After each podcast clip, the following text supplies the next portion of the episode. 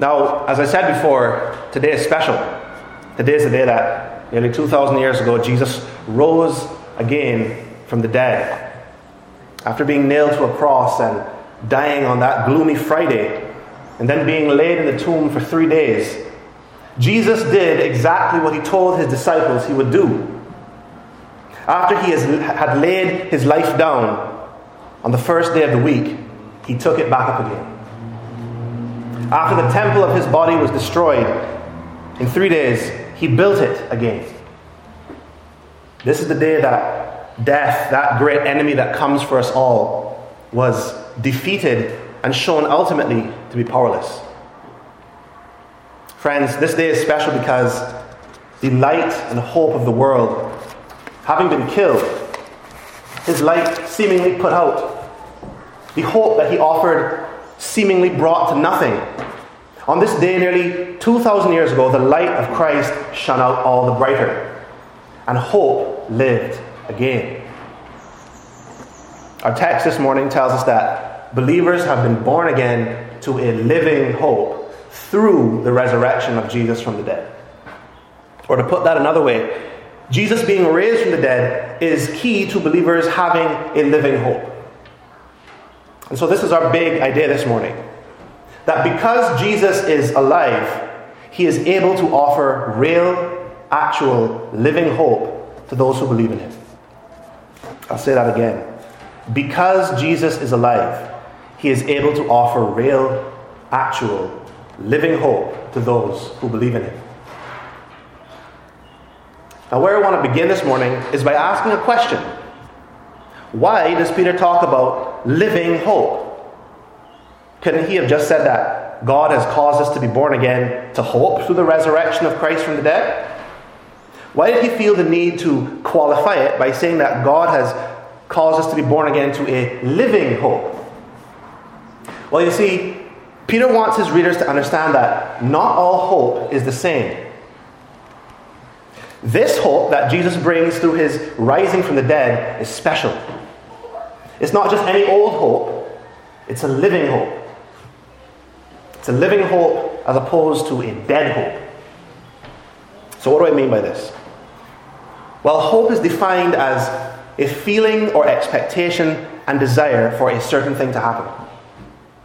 So, really, anybody can have hope. Anybody can have a feeling of expectation and desire for any number of things to happen. But here's the thing just because you expect something, or just because you desire something, doesn't mean that that thing will actually happen or that you will actually get that thing.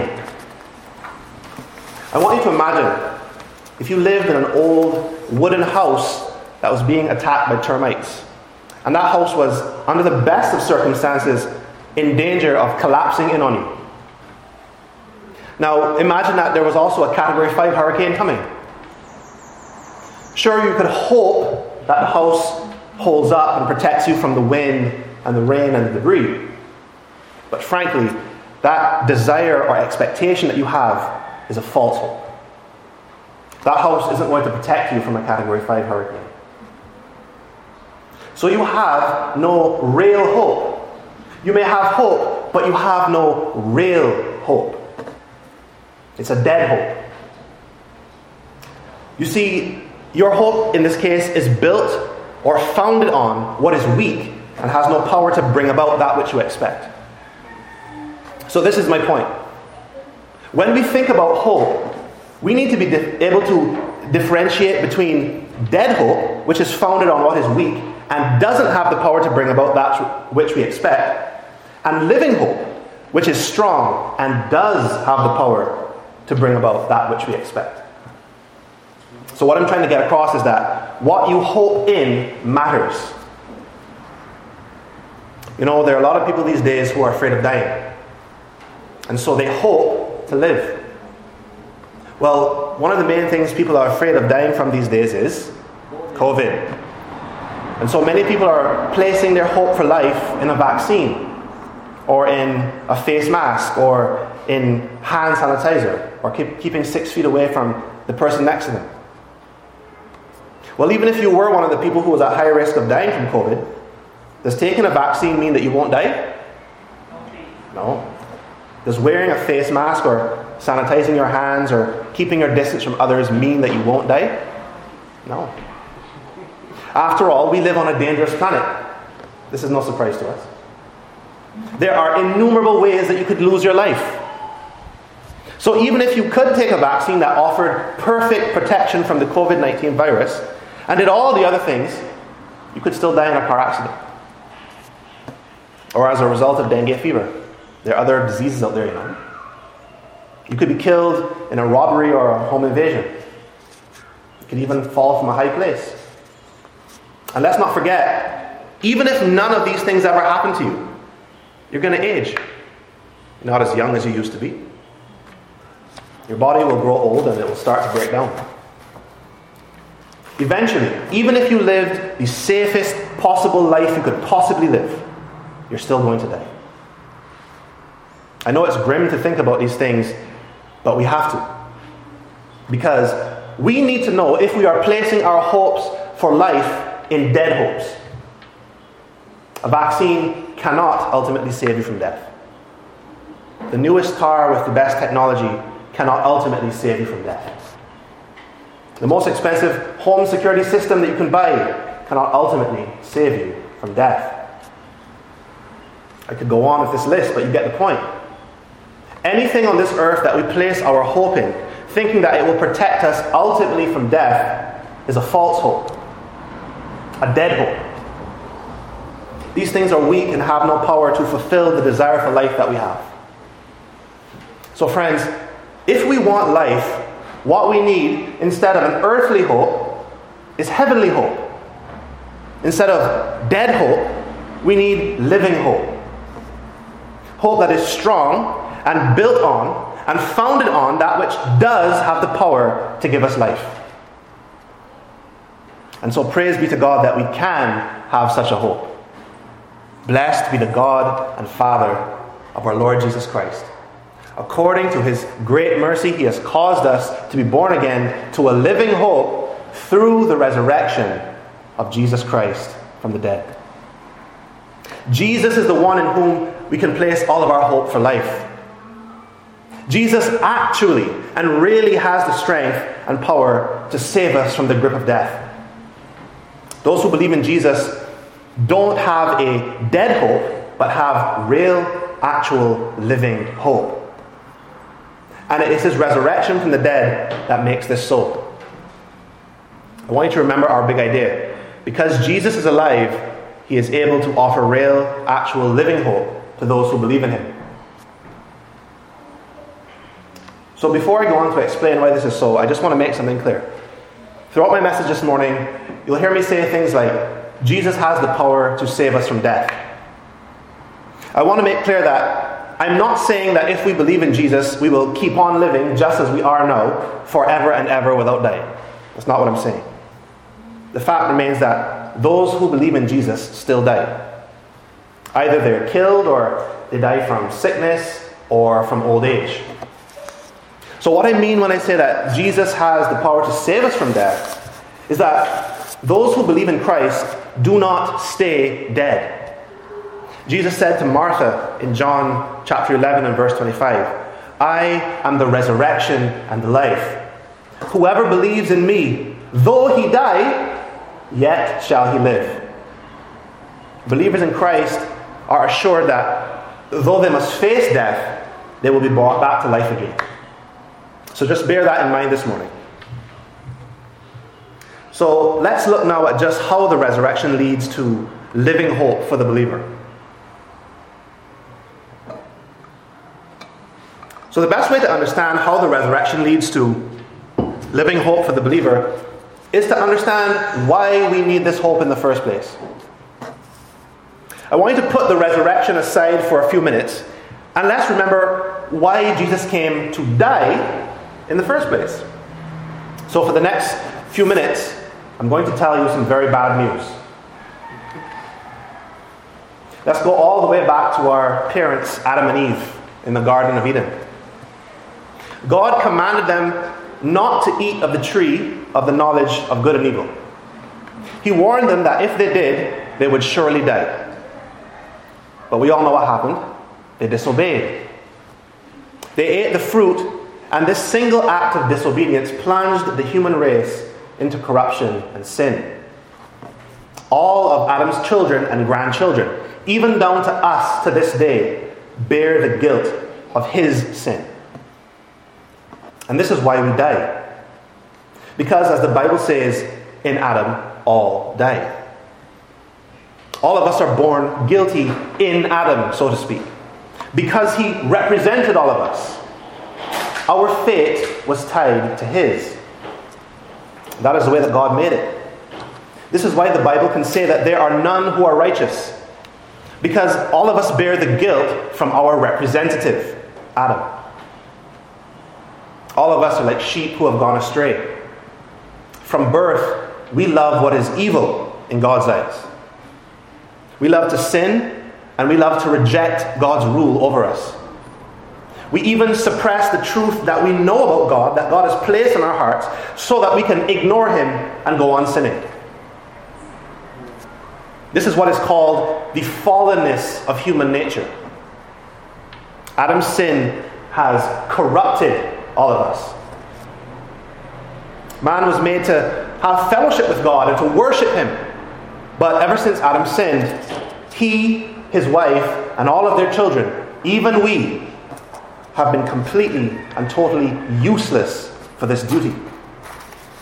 Instead of wanting fellowship with God, man in his natural state wants nothing to do with him.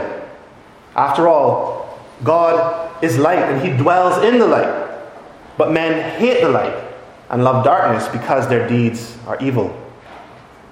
Instead of worshipping God as creator, we exchange the truth of God for a lie and seek to worship created things rather than God. We make idols of wood and stone and metal, and we form images of all kinds of animals and plants and men and women, and we bow down to them and we worship them as if they were God, created things. We form idols in our minds as well. We remove God from his position uh, uh, as greater than all, and instead we think of things as being more important than he is. And so, this is the natural state of humanity because of the disobedience of Adam. And it gets worse. The Bible tells us that God is holy, holy, holy. Not just holy, but holy, holy, holy. He is perfectly righteous and just. And He is the judge of all the earth. God cannot and will not let mankind get away with its sin against Him. Think about this. We would all be appalled at the sight of an earthly judge who turns a blind eye to, to crimes that are being committed.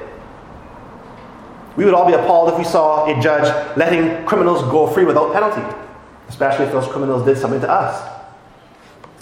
So, how can we expect the supreme judge, God Almighty, to let sinners like us go free?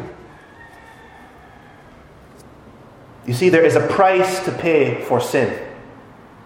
Just as crimes in our society carry fines and punishments, so does disobedience to God carry a penalty.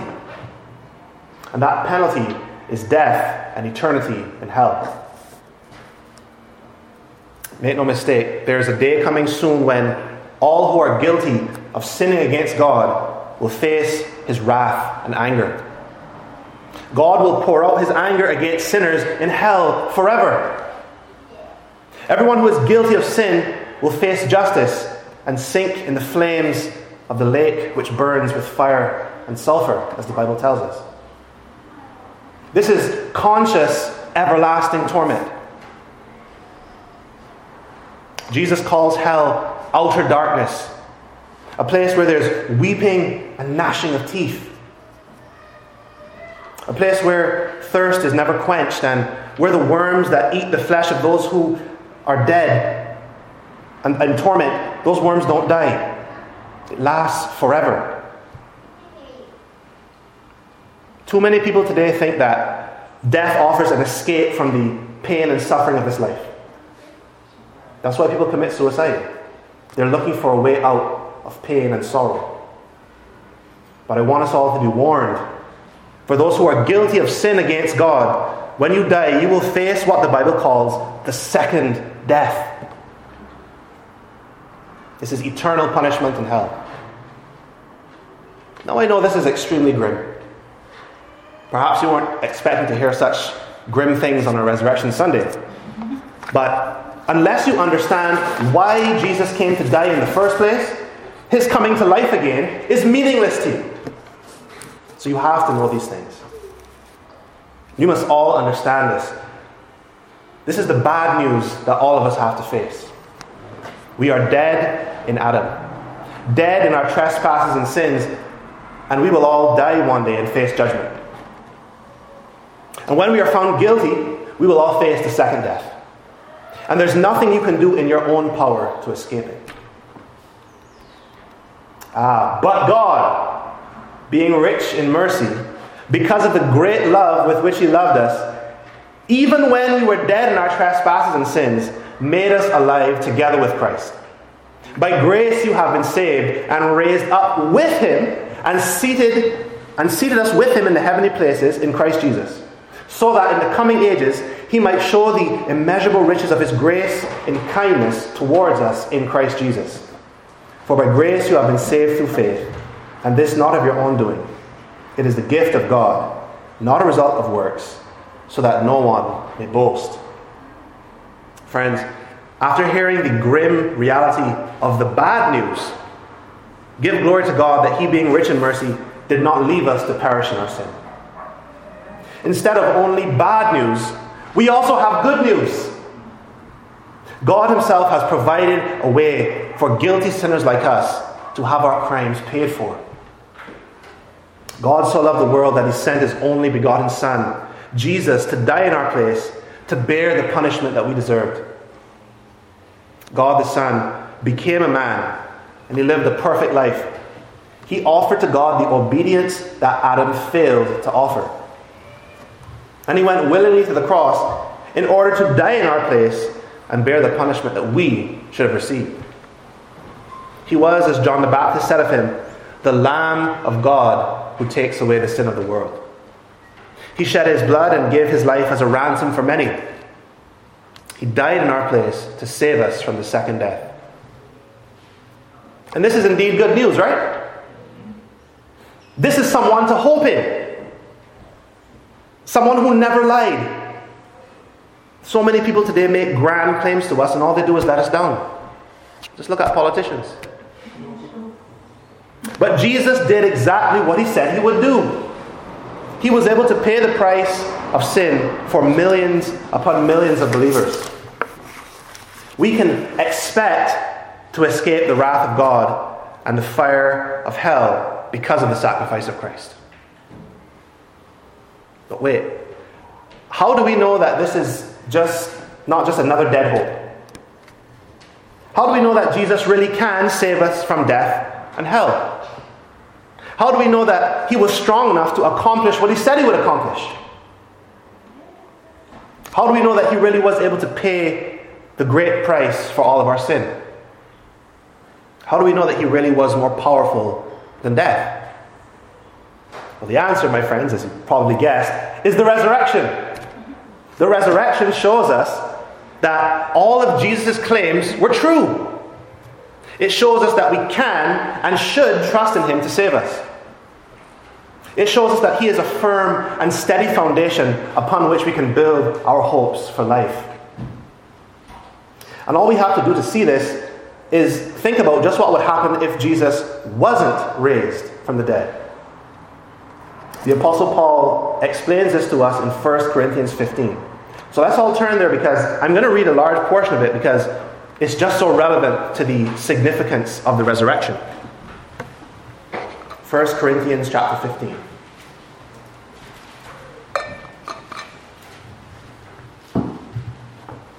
And it says, Now I would remind you, brothers, of the gospel I preached to you, which you received, in which you stand, and by which you are being saved. If you hold fast to the word I preached to you, unless you believed in vain. For I delivered to you as of first importance what I also received that Christ died for our sins in accordance with the Scriptures, that he was buried, that he was raised on the third day in accordance with the scriptures, and that he appeared to Cephas, then to the twelve. Then he appeared to more than 500 brothers at one time, most of whom are still alive, though some have fallen asleep.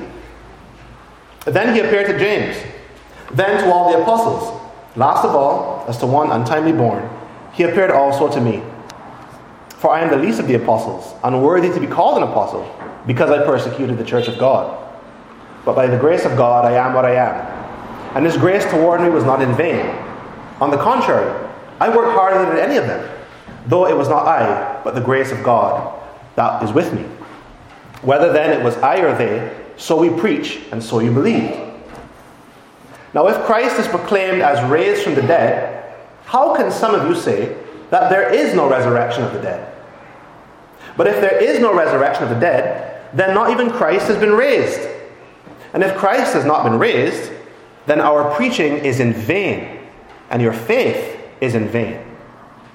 We are even found to be misrepresenting God because we testified about God that He raised Christ, whom He did not raise, if it is true that the dead are not raised. For if the dead are not raised, not even Christ has been raised. And if Christ has not been raised, your faith is futile, and you are still in your sins. Then those also who have fallen asleep in Christ have perished. If in Christ we have hope only in this life, we are, of all people, most to be pitied. So, Paul's point here is that everything about our faith, all of the hope that we have in Christ, all the hope for salvation from the wrath of God in hell, all of the hope for freedom from the bondage of sin, and freedom from the corrupt nature that we inherited in Adam. All of that hope depends on Jesus being alive. He tells us that if there is no such thing as the dead being raised, then that obviously means Jesus didn't rise. And here's the point if Christ has not been raised, then our preaching is in vain and your faith is in vain.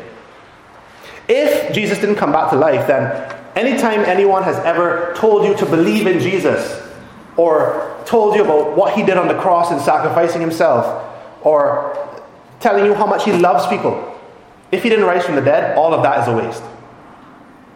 If Jesus didn't come back to life, then any trust you have ever placed in him was for nothing.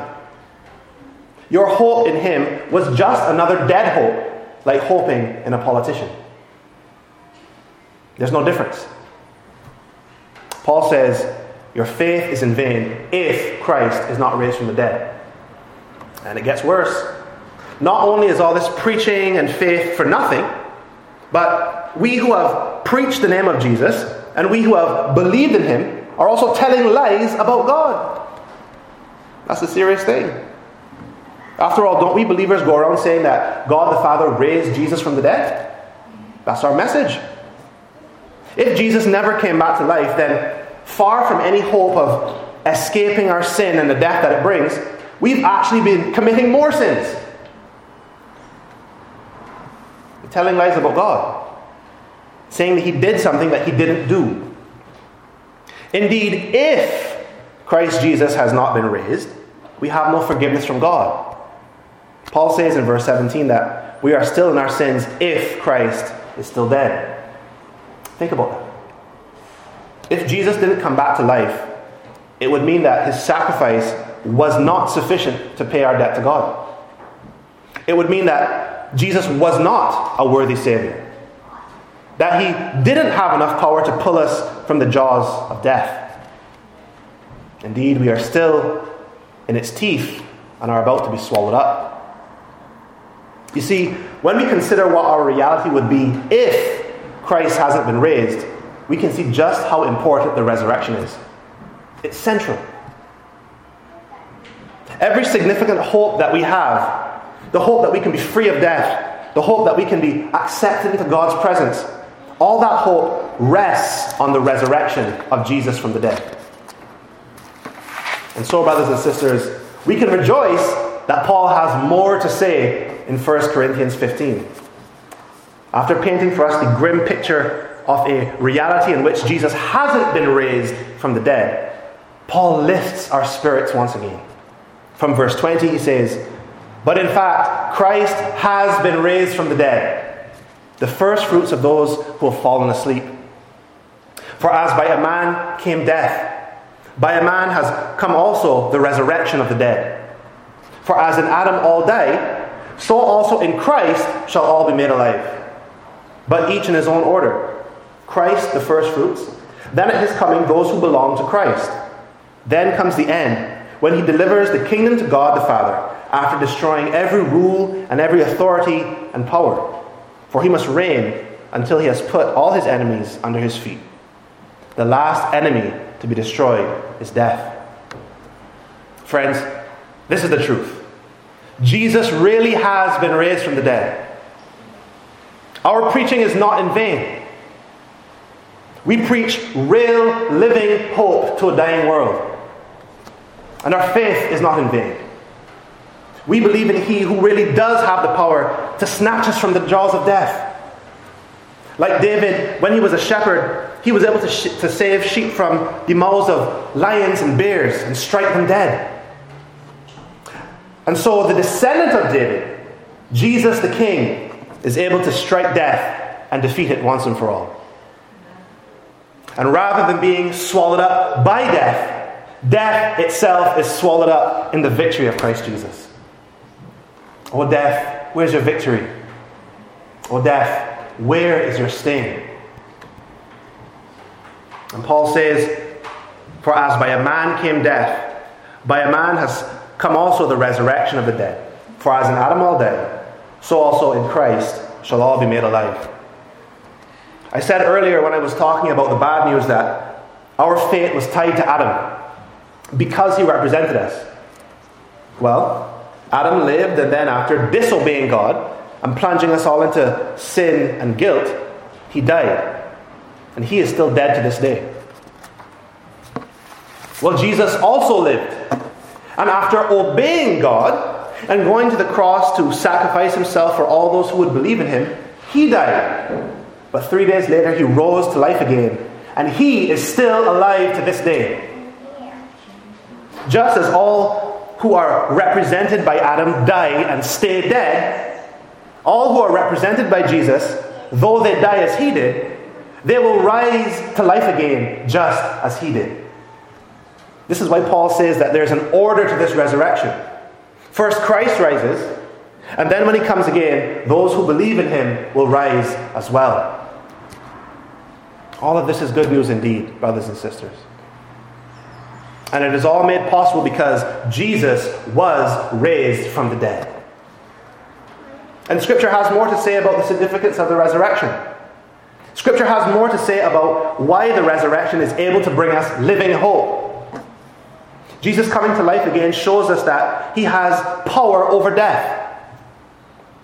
Friends, who better to trust for rescue from death than the only one who is more powerful than death?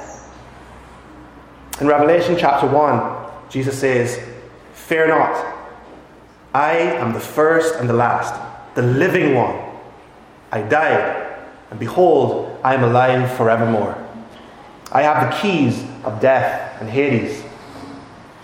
Jesus holds the keys to death itself and to hell. There is no one whom Jesus cannot free from death. Like the master of a prison holding the keys to all the cells, Jesus is able to free those who believe in him from their imprisonment to sin and death. And Acts 2:24 says that God raised Jesus up, loosing the pangs of death because it was not possible for him to be held by it. Jesus says of his life in John 10, verse 18 No one takes my life from me, but I lay it down of my own accord. I have authority to lay it down, and I have authority to take it up again. Remember that Jesus did not die for sins that he had committed. No, he hadn't committed any sins. He was perfectly righteous and holy. Rather, he went to the cross to die for the sins of others. So, after paying the price that God demanded for sin, he, being perfectly righteous, was able to rise to life again. Death couldn't lay a claim on him the way that it lays a claim on the guilty. So the resurrection confirms to us the righteousness of Jesus Christ. It confirms to us that we are right to hope in Jesus Christ. He is fit to be called our Savior. Hallelujah. What a Savior He is.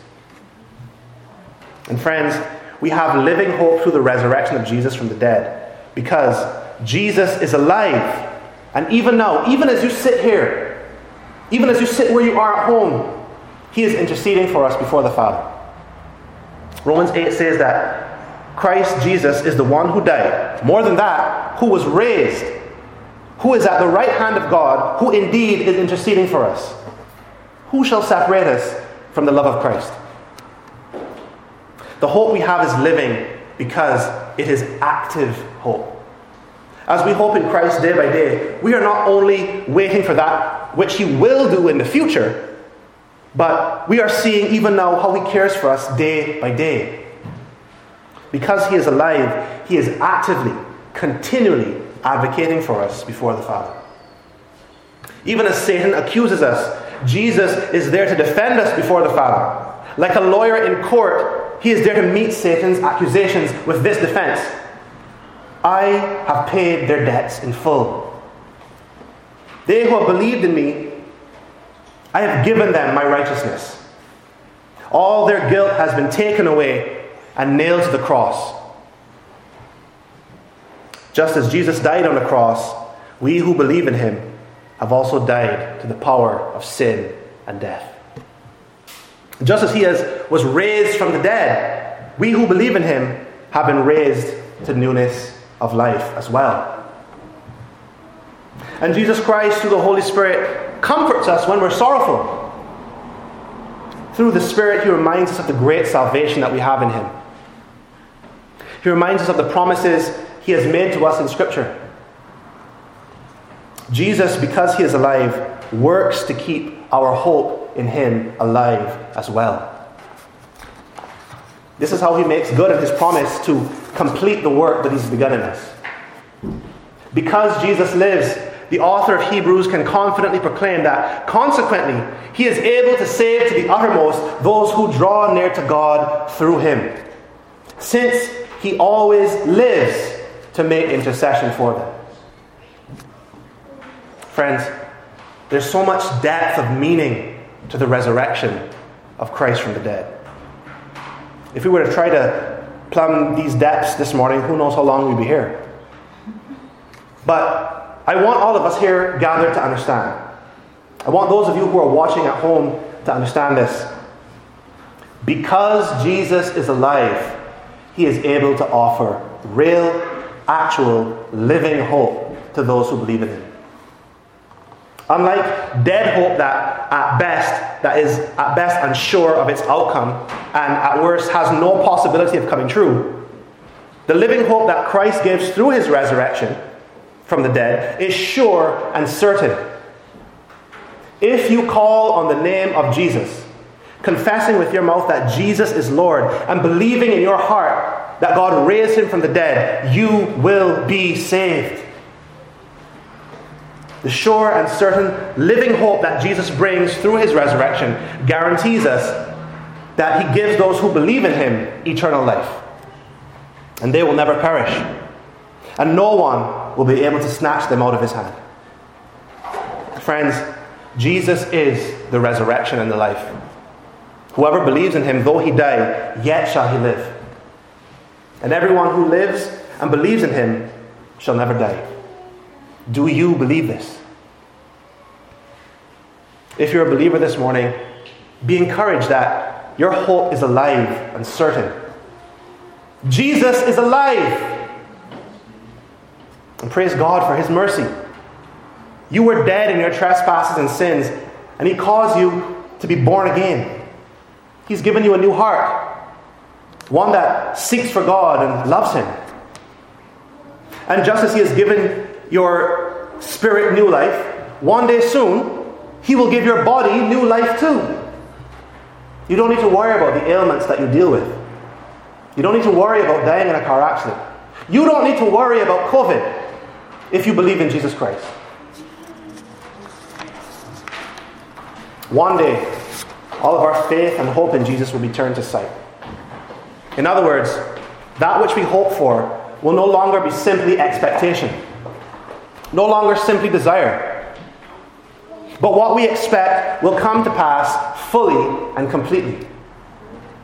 That which all believers desire to live with our God in the new heavens and the new earth in which righteousness dwells that will be a reality. Fully and completely a reality. Believe this, brothers and sisters. Cling to this living hope. Cling to the living, risen Christ and rejoice. If you're not a believer this morning, I implore you, stop hoping in dead hopes. Don't be like the man who built his home on sand, hoping that it would stand when the wind and the rains came. His hope failed him when his home crumbled around him, and he and all that he had was lost. Rather, hope in the living hope.